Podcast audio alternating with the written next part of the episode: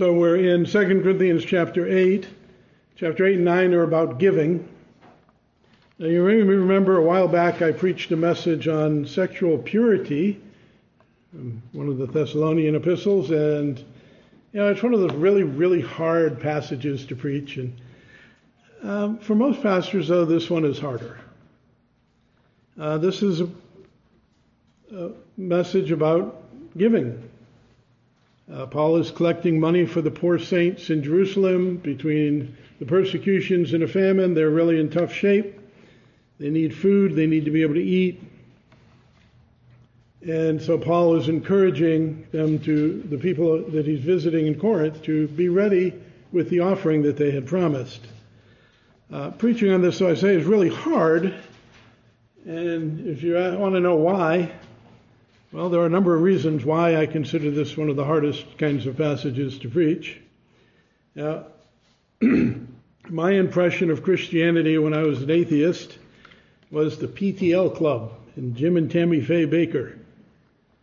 Uh, they spent their flocks money on Rolls Royces, diamonds, and even an air conditioned doghouse that was bigger than my house at the time. And I was, you know, pretty disgusted by that. I, I looked it up, list of the richest pastors. Kenneth Copeland is worth $300 million. Pat Robertson, 100 million. Joel Osteen, 100 million. Uh, Kenneth, uh, let's see, Andy Sandy, 45 million. Rick Warren, 25 million. T.D. Jakes is only worth 20 million. On the list, I was very surprised to find John MacArthur. They say his net worth is 15 million. And they list his salary, and I found that on multiple sites to verify, and his salary is about 160,000 a year from the church. Now, I understand most of his money probably came from his books and the number that they've sold. But people criticize him for being, you know, rich and having too much income in the church, and people are living in poverty, but you live with $15 million. And so it, it can be hard to preach about money. And of course, anytime a preacher preaches about money, people are going to think, is the preacher being greedy? Does he want more money? Now, to that, first, let me say I'm perfectly happy with the way I live in, my, in this church. I love the church, I love the work. I'll quote Paul. He said, Not that I'm speaking of being in need, for I've learned in whatever situation I am to be content. I know how to be brought low and how to be how to abound, and in every circumstances I've learned the secret of facing plenty and hunger, abundance and need. I can do all things through him who strengthens me. Now, I am happy with whatever the Lord provides for me and the situation that he gives, and I will trust in him and do the job. I, am not asking for money. But that's the fear that pastors have. If you preach about giving, people think it's your greed. You want to be like those and have Rolls Royce and diamonds for your wife and an air conditioned doghouse for your beloved pooch. Of course, some of the fundraising techniques out there are really evil. I've joked about this before, but 1986, Oral Roberts said that by the end of the year, he had to raise a lot of money or God would take kill him. He would die. In the following January, he hadn't raised enough apparently. In a fundraising drive, he announced to the television audiences that if he didn't raise eight million by March, God would call him home. Now, it's kind of an extreme example, but people get very passionate about getting money, and it makes it embarrassing for a, an honest church to say we, you know, we need money to fix the roof. I remember a friend of mine's church needed a new roof, it was leaking. If you don't fix that, what happens? the church is going to be ruined. And so they had an urgent fundraising. It just makes a, the dishonesty out there, though, makes us feel a little uncomfortable. And it's not just the, the wicked, godless pastors. Um, sometimes honest pastors fall into the trap. I remember the story of a pastor who was raising money for poor, starving orphans one of the longtime donors for the orphanage went to visit the orphanage overseas, found they never received any money. Now, nobody thought the pastor had stolen it. It all went to his radio broadcast, which he couldn't afford otherwise. But that kind of dishonesty destroys trust and makes it harder for us to talk about the subject. And it's hard for most people to hear. honestly, studies say between 10 and 25% of families tithe in a church. Those who don't tithe aren't going to be happy to hear about it. And even those who do tithe and who give beyond that, you know, when we hear of a need, we feel, oh, I need, I want to do more. I wish I could do more to help these people. I wish I could do more to solve the problem. I wish I had more money to give. And they, they, they also they feel they feel the pain when the subject is preached. We know though that all Scripture is God breathed, profitable for teaching, reproof, correction, training in righteousness, that the man of God may be complete, equipped for every good work. 2 Timothy 3 16 and 17.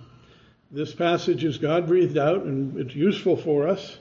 In the section, eight, chapter 8 and 9, um, we'll be looking into it, looking into it faithfully, because that is what we do. We go through the, the book at a time in the Bible and preach everything that we find there, the whole counsel of God, whether we're comfortable with it or not.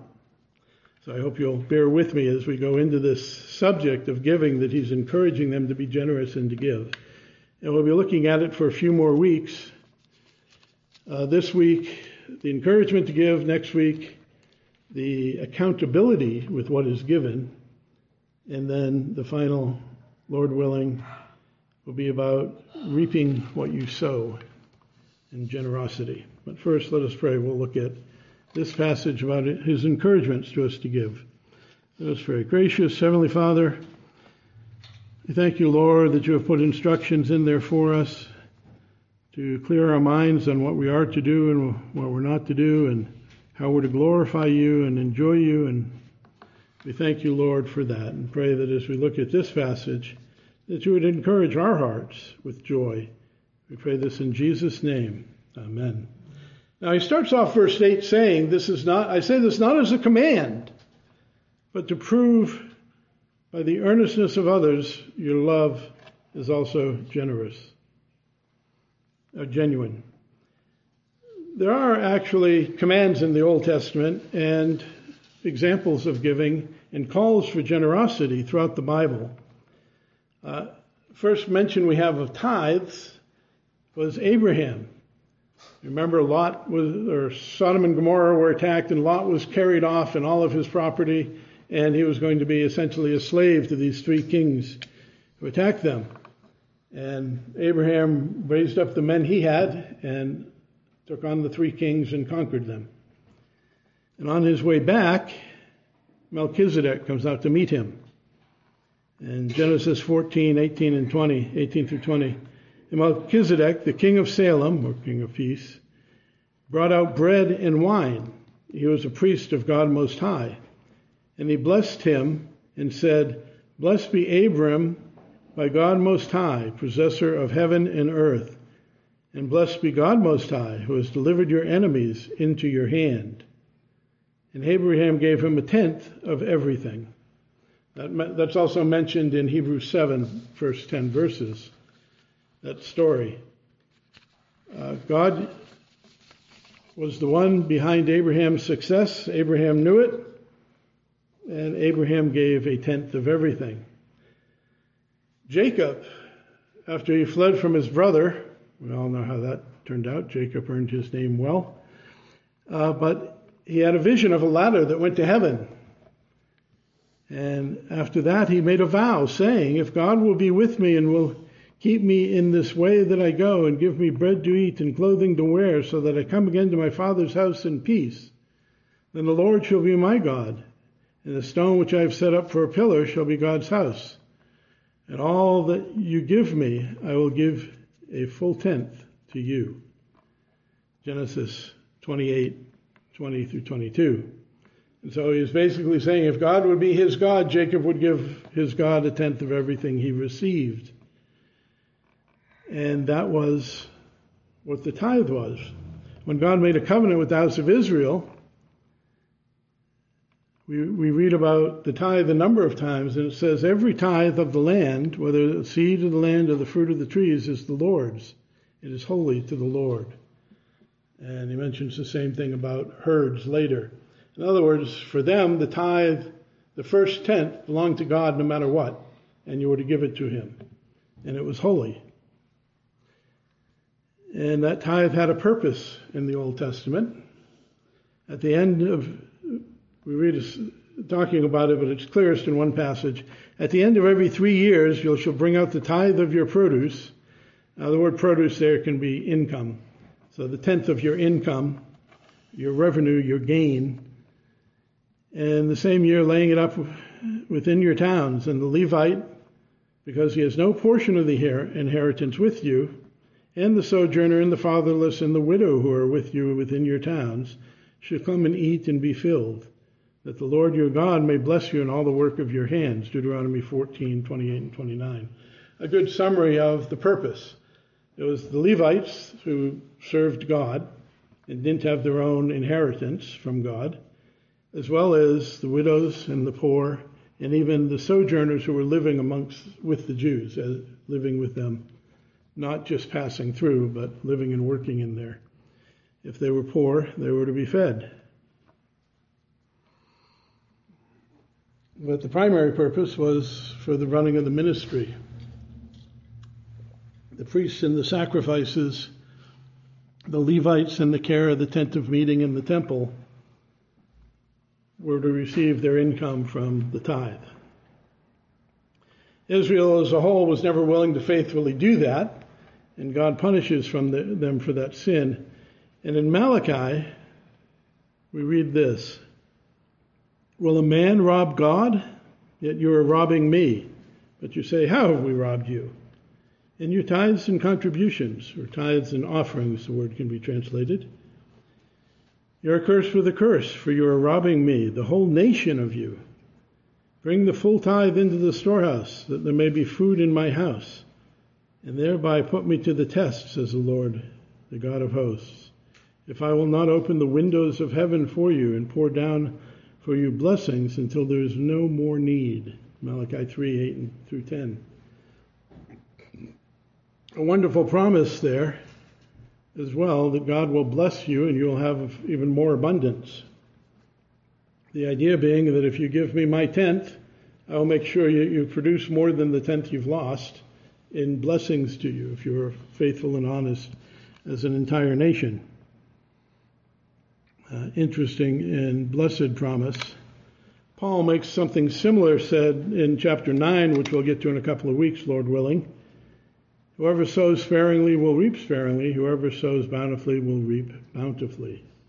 2 Corinthians 9 6. Uh, the, uh, the promise is a great promise you will not suffer by giving to the Lord. I remember when I first became a Christian, I wasn't sure about this offering plate they were passing. And they put the number of in attendance on the bulletin for last week, and they put the amount of the offering. So I quickly did the division and found out I owed $21 uh, a week. Yeah. We a lot more people than tithers. It wasn't until later that a man, uh, one of the elders, took me aside and wanted to know if I was tithing and explained the tithe to me 10%. And I went away thinking, oh my, how can I afford 10%? Oh, and that elder, by the way, eventually ran away with his secretary and abandoned his wife and children. Uh, not a good testimony for that. But I thought, you know, looking at my balances in my books, there's no way I can give 10%. I won't be able to pay my bills. But I decided after reading, the, reading carefully and doing a word study on the word tithe and offering, I decided I would do it. And sure enough, I had more left over. I guess my gross habits were no longer exceeding my net income. And it worked out. The Lord promises to bless if we are faithful in doing what He called. Now, some argue that in the New Testament, the law of Moses was fulfilled in Christ, and we no longer have any obligation to give.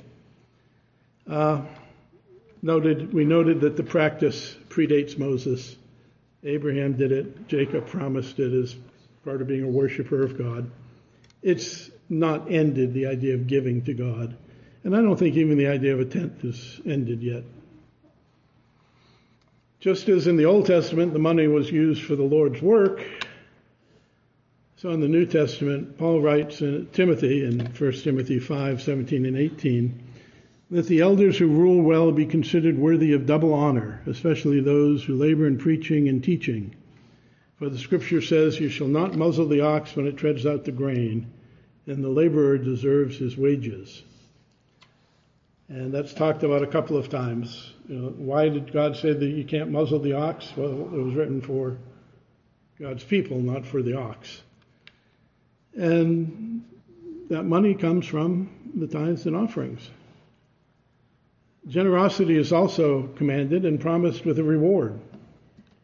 Jesus says, Give and it will be given to you. A good measure, pressed down, shaken together, running over, will be put into your lap. For with the measure you use, it will be measured back to you. Luke 6:38.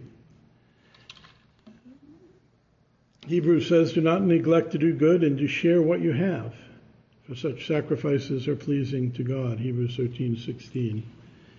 And again, in John says in 1 John 3 16 through 18, By this we know love, that he laid down his life for us, and we ought to lay down our lives for the brothers. If any one of you has the Lord's good and sees his brother in need, yet closes his heart against him, how does God's love abide in him? Little children, let us love not in word or talk, but in deed and truth. This whole thing that we're talking about, this whole encouragement Paul is giving them for giving and his collecting of this offering for the, the, the poor and hungry saints in Jerusalem, is about brotherly love. Paul's point in our text here, if we look at it, is to prove their love by their deeds. Right? This is not a command but to prove by the earnestness of others that your love is also genuine. Prove their love by what they do. We, whenever we think of something like that, where does our mind go but to James? James chapter 2, verse 14 to 17. He's been making a point of how saving faith produces new works of righteousness in us. And why is that? Well, because our saving faith comes from a new heart. He's taken out a heart of stone and God has put in a heart of flesh. And that new heart produces new works. And he says, What good is it, my brothers, if someone says he has faith but does not have works? Can that faith save him? Now, if your faith doesn't produce good works, then it isn't faith that came from a new heart. If it didn't come from a new heart, it's not saving faith. If a brother or sister is poorly clothed and lacking in daily food, and one of you says to him, Go in peace, be warm and well filled, without giving them the things needed for the body, what good is it? In the same way, faith by itself, if it does not have works, is dead. James 2 14 through 17. So he uses an example of this you know, go and be well fed, but not doing anything. We're not showing love, we're not demonstrating the, the desire to help our brother. We're just being a hypocrite, really, if we have the ability to do something. So, considering this, this is about brotherly love and about showing your brotherly love by taking up this donation for those brothers who are in dire need. This isn't for, you know, the pagans. It isn't to give drug addicts food so they can afford the drugs. I remember years ago when Bill Clinton was president, he gave all this money to North Korea, and they promised they would stop developing nuclear weapons. Uh, but, you know, so he's giving them all this money for food and giving them free food. Well, the money they didn't have to spend on food, they spent on nuclear weapons. The cash he gave, they spent on nuclear weapons, and they had nuclear weapons in no time. And, you know, he was enabling this evil regime to have nukes. Well, when we give money to somebody who's lost in sin that's costing them all their money, be they an alcoholic or a drug addict or whatever, you know, we give them food. There's money they don't have to spend on food. They can use to buy drugs and alcohol. If we give them cash, they can use it. We're enabling their sin. That's not what we're talking about here. In this context, it's the brothers in Jerusalem who are suffering persecution, who have suffered the loss of their homes, of their properties, their jobs, who are not allowed to be part of the Jewish society anymore because of their faith in Christ. They've been excommunicated. And now there's this famine, potentially a famine going on at the time. They really need help. And we're helping God's people through a difficult situation. And we show our love by doing that. And Paul's encouragement to them is as the Lord has done it, so shall we. Paul encourages them with an example of Jesus. You know the grace of our Lord Jesus Christ, that though he was rich, yet he became poor, that you, by his poverty, might become rich.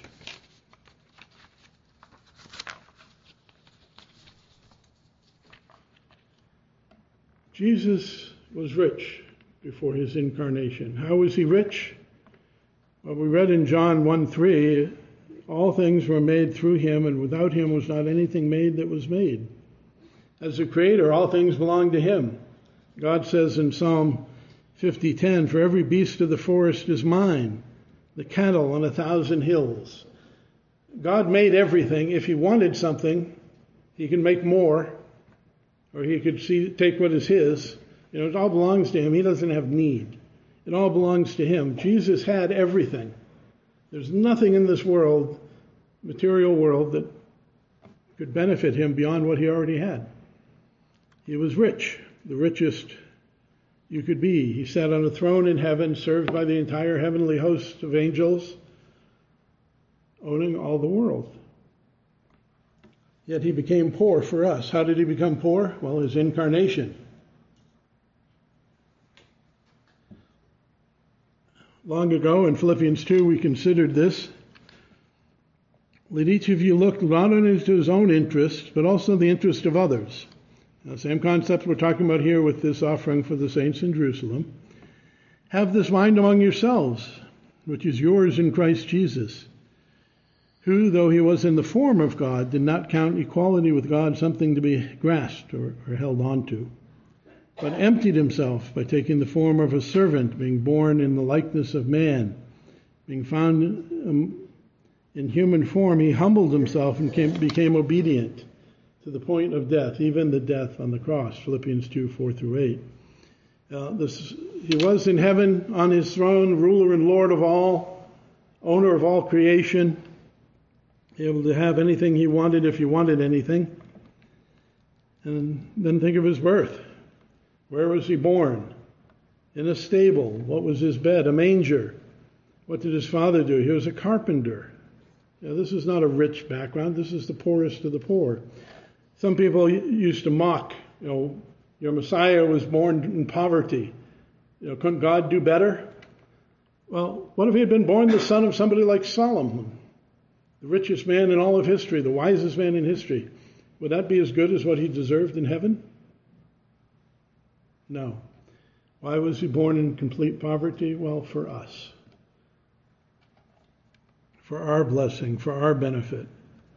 He was born in poverty, laid in a manger, fled for his life. And even after he started his ministry, he didn't get a six figure salary. What does he say? The scribe comes up to him and says, Teacher, I will follow you wherever you go. Jesus knows the man's hypocrisy. He says to him, Foxes have holes and the birds of the air have nests, but the Son of Man has nowhere to lay his head. He was poor, he was homeless, he lived on the mercy of others for his entire ministry. Why did he do this? Why was he willing to become poor for us? Well, Paul says, so that we could become rich. Paul said the same thing concerning the ministry that he and the people with him were doing. We read that back in chapter 6 in verse 10. He says, uh, We are as sorrowful yet always rejoicing, as poor yet making many rich, as having nothing yet possessing everything. How did they make people rich in the things of this world? No, if you become a Christian, you're going to be persecuted, you're going to be harassed. You're not going to become a millionaire by becoming a Christian in spite of what the name it and claim it's preach. You suffer persecution, you suffer harassment. The riches come in what? In the grace of God and being forgiven our sins and being welcomed into heaven and being given a place in heaven with God and given a reward for our good deeds. Un, un, inexplicable riches un, beyond our understanding, beyond our imagination. True riches. And that is what Christ gave us. He became poor so that we might become rich. I know many Christians in non-Christian countries, like when where we were ministering in Cambodia, you become a Christian, you lose your family, you, you lose your earning opportunity. It was a struggle for some of the Christians where we were ministering. The only job they could get, other than the farming to supplement their income, was in helping rebuild the Wat. Wat is a temple. And if you were seen attending a Christian ministry, you weren't allowed to come and work at the Wat. Not that you necessarily wanted to, but they needed to feed their families. You, know, you don't get rich in this world, but you have great riches in the world to come. And note Paul in that verse makes it plain to them that Jesus did this. This is grace, verse 8, or verse um, 9. For you know the grace of our Lord Jesus Christ. What is grace? What did we do to earn Christ doing this for us? Well, Paul teaches that concerning Abraham in Romans 4. What shall we say then? Was gained by Abraham, our forefather, according to the flesh. For if Abraham was just for if Abraham was justified by works, he has something to boast about, but not before God.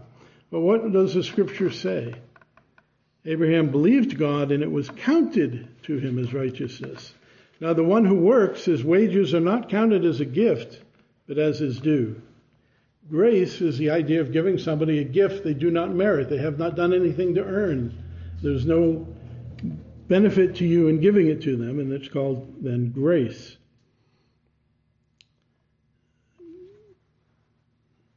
God gives us His grace in our salvations. We were dead in our trespasses and sins, Ephesians 2 1. We were enemies of God, Romans 5:10. And his point in saying this is as God has given you Christ and Christ has set aside his own riches and become poor that you may become rich and you are now rich in faith, rich in the kingdom of God, rich in salvation, you should also show the same grace he did.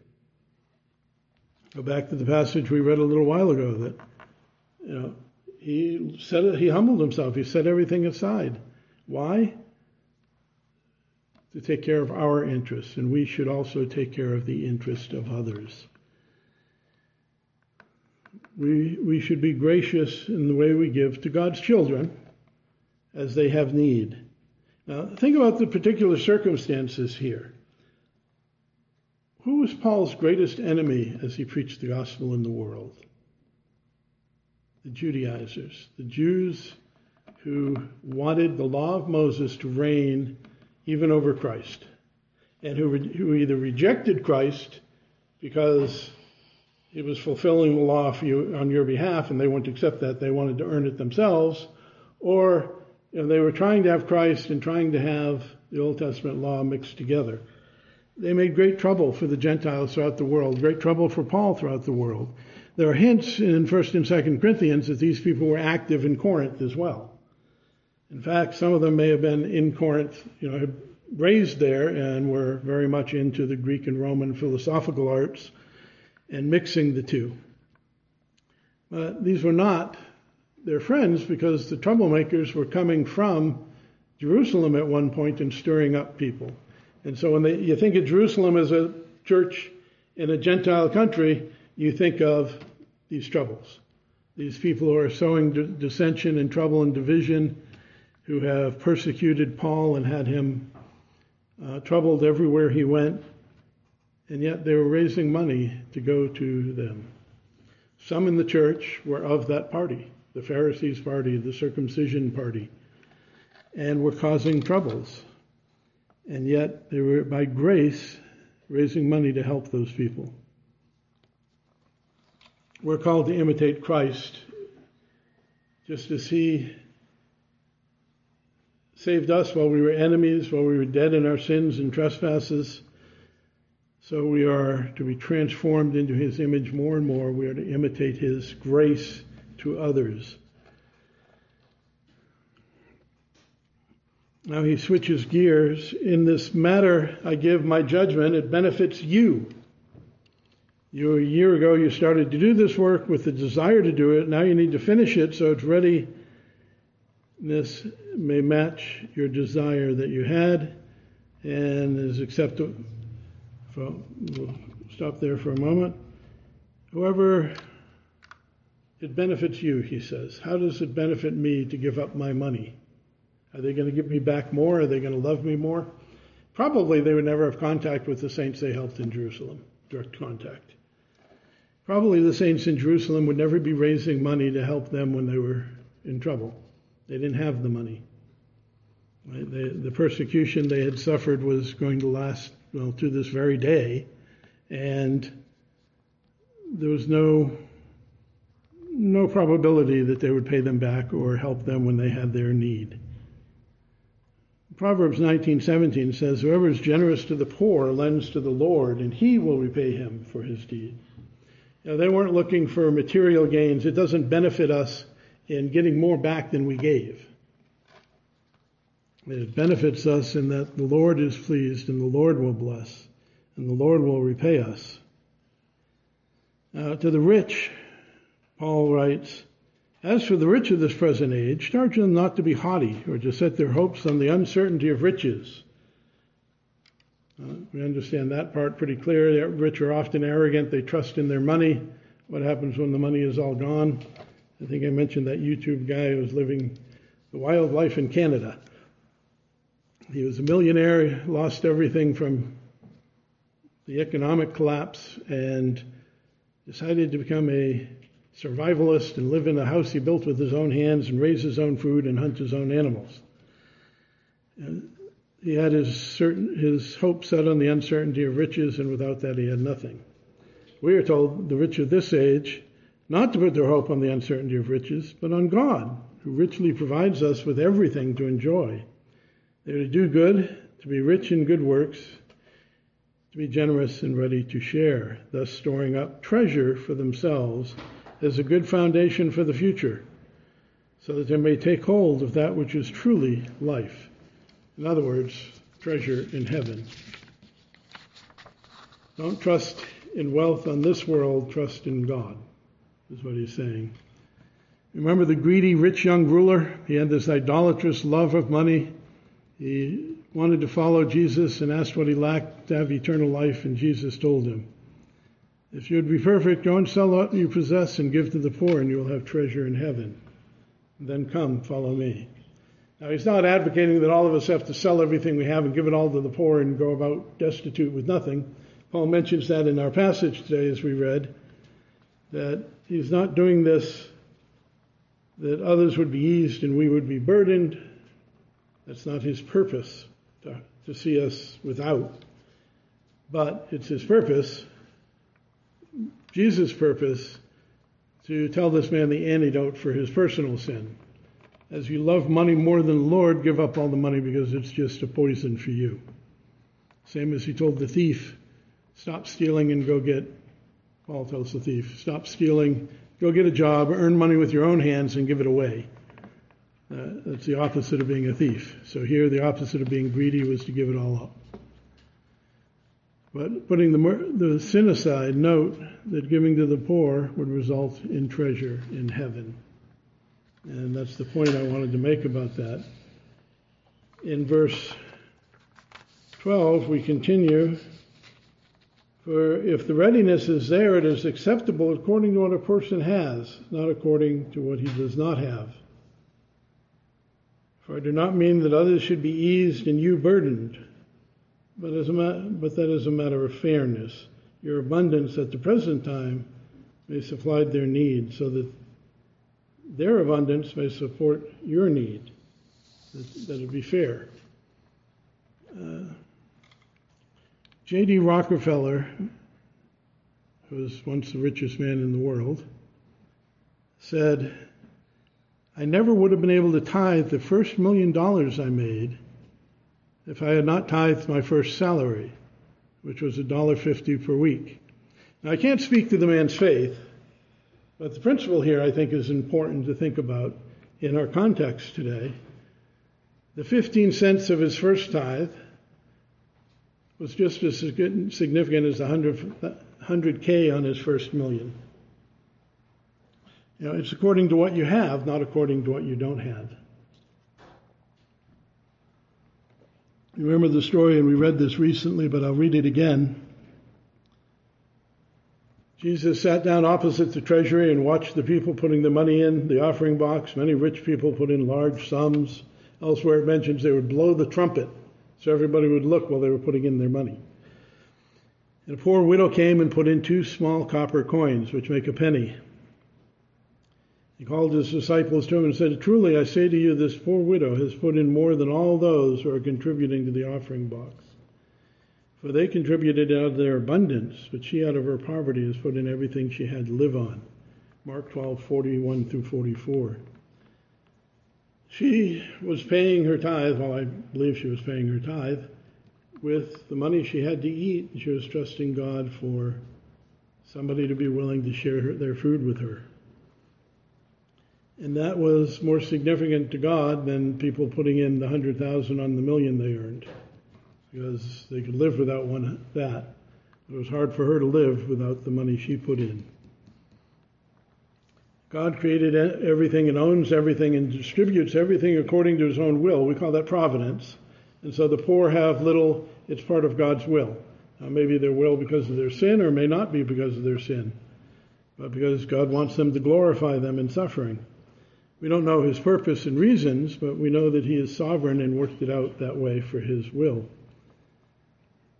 Thus, he's more impressed by her faith in sacrificing what she had than in their offerings that they often were glorifying themselves and not God. Jesus gives a story about money in Luke 16 where he writes in verse 10 and following one who is faithful in very little will also be faithful in much, and one who is dishonest in very little will also be dishonest in much. If then you've been not faithful with unrighteous wealth, who will entrust you with true riches? And if you have not been faithful in that which is another's, who will give you that which is your own? No servant can serve two masters, for you either love one or he will be devoted to one and despise the other. He'll hate one and love the other, or be devoted to one and despise the other. You can't serve both God and money. And in the parable of the talents, he says to everyone who has been given much, of much will be required of him. And to him has entrusted much, they will demand more. Luke 12:48. The idea being, if you have a little, that's what you have, and you'll be faithful with that little and God's not going to trust you with great riches in heaven if you have nothing to show for your work on earth, the way you have behaved. That parable of the talents is along the same lines. They, they were rated and blessed based on what they did with the money. Oh, you know, the talents. I have, you gave me this, I have given this back. Uh, we should, in our giving, be giving according to what God has given us and should be joyful with that much. I remember, and I mentioned this probably a couple of weeks ago, when I started ministering in Cambodia after I'd been there for, I don't know, six months or a year, they came to me, they wanted to take up an offering. And I said, Well, what, what will you do with it? And well, at the end of the dry season, beginning of the rainy season, there are many people who have no money and no food left, and we would use that to help them within the church. And so they took up their offering each week. Some people would put in the equivalent of two and a half cents or five cents or 25 cents even a week. Um, that was enough. And when the t- hard times came about, they had money in the offer, in the bank essentially to buy rice for the people who would go hungry without it. To them, it was a blessing, and it was they, they, they would happily, oh, you know, great, let's take our offering, let's put our money in. They were so pleased to see less than a dollar a week being donated, because that could help the hungry person survive those few weeks or month that they'd run out of food before there was food available. I knew a number of children who didn't go to school so they could walk the fields when the rain started trying to find the little crabs and the little fish because that was their protein. They had nothing else to eat. Grasses they could eat, and fish and crabs they could catch. But his point, Paul's point in the passage is, you know, it's according to what you have, not according to what you don't have. His intention was never to burden the giver. You don't need to take a vow of poverty to become a Christian. God doesn't want us to be so generous we can't feed our own family. In fact, He condemns those who don't take care of their own family. God is not asking every Christian to be equal in the standard of living. The equality mentions here is not that you know, the person who is rich and has their own home and the person who lives in the street should now be made equal because it doesn't work when you do that, even if they are Christians. What he's talking about is that they would have the, the needy, the hungry, the poor, the, the suffering from persecution and famine would have enough to eat. And he's calling on them to make that, that equal, that they'd not be left to starve as if they were not human, but that they be fed. Yeah, the widow we talked about who put in all she had to live on, it would be a burden.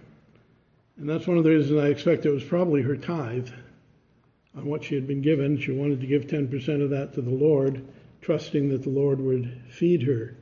And that is a promise of Scripture. She was relying on God to supply her needs, and she was going to do what God said, which was give a tenth of her income. Paul in 1 Corinthians 9, the next chapter, 6 through 8, says, The point is this whoever sows sparingly will also reap sparingly. Whoever sows bountifully will reap bountifully. Each one must give as he has decided in his heart, not reluctantly or under compulsion, for God loves the cheerful giver. God is able to make all grace abound to you so that having all sufficiency in all things at all times, you may abound in every good work. We'll look at that when we come to it, but think about it. God has promised that if we are faithful in giving to the poor, paying our tithes, and giving offerings to those in need, that He will make things abound to us, and we will be blessed. Whoever is generous to the poor lends to the Lord, and He will repay him for his deed. Proverbs 19:17 a great promise. But think of the prophet Malachi.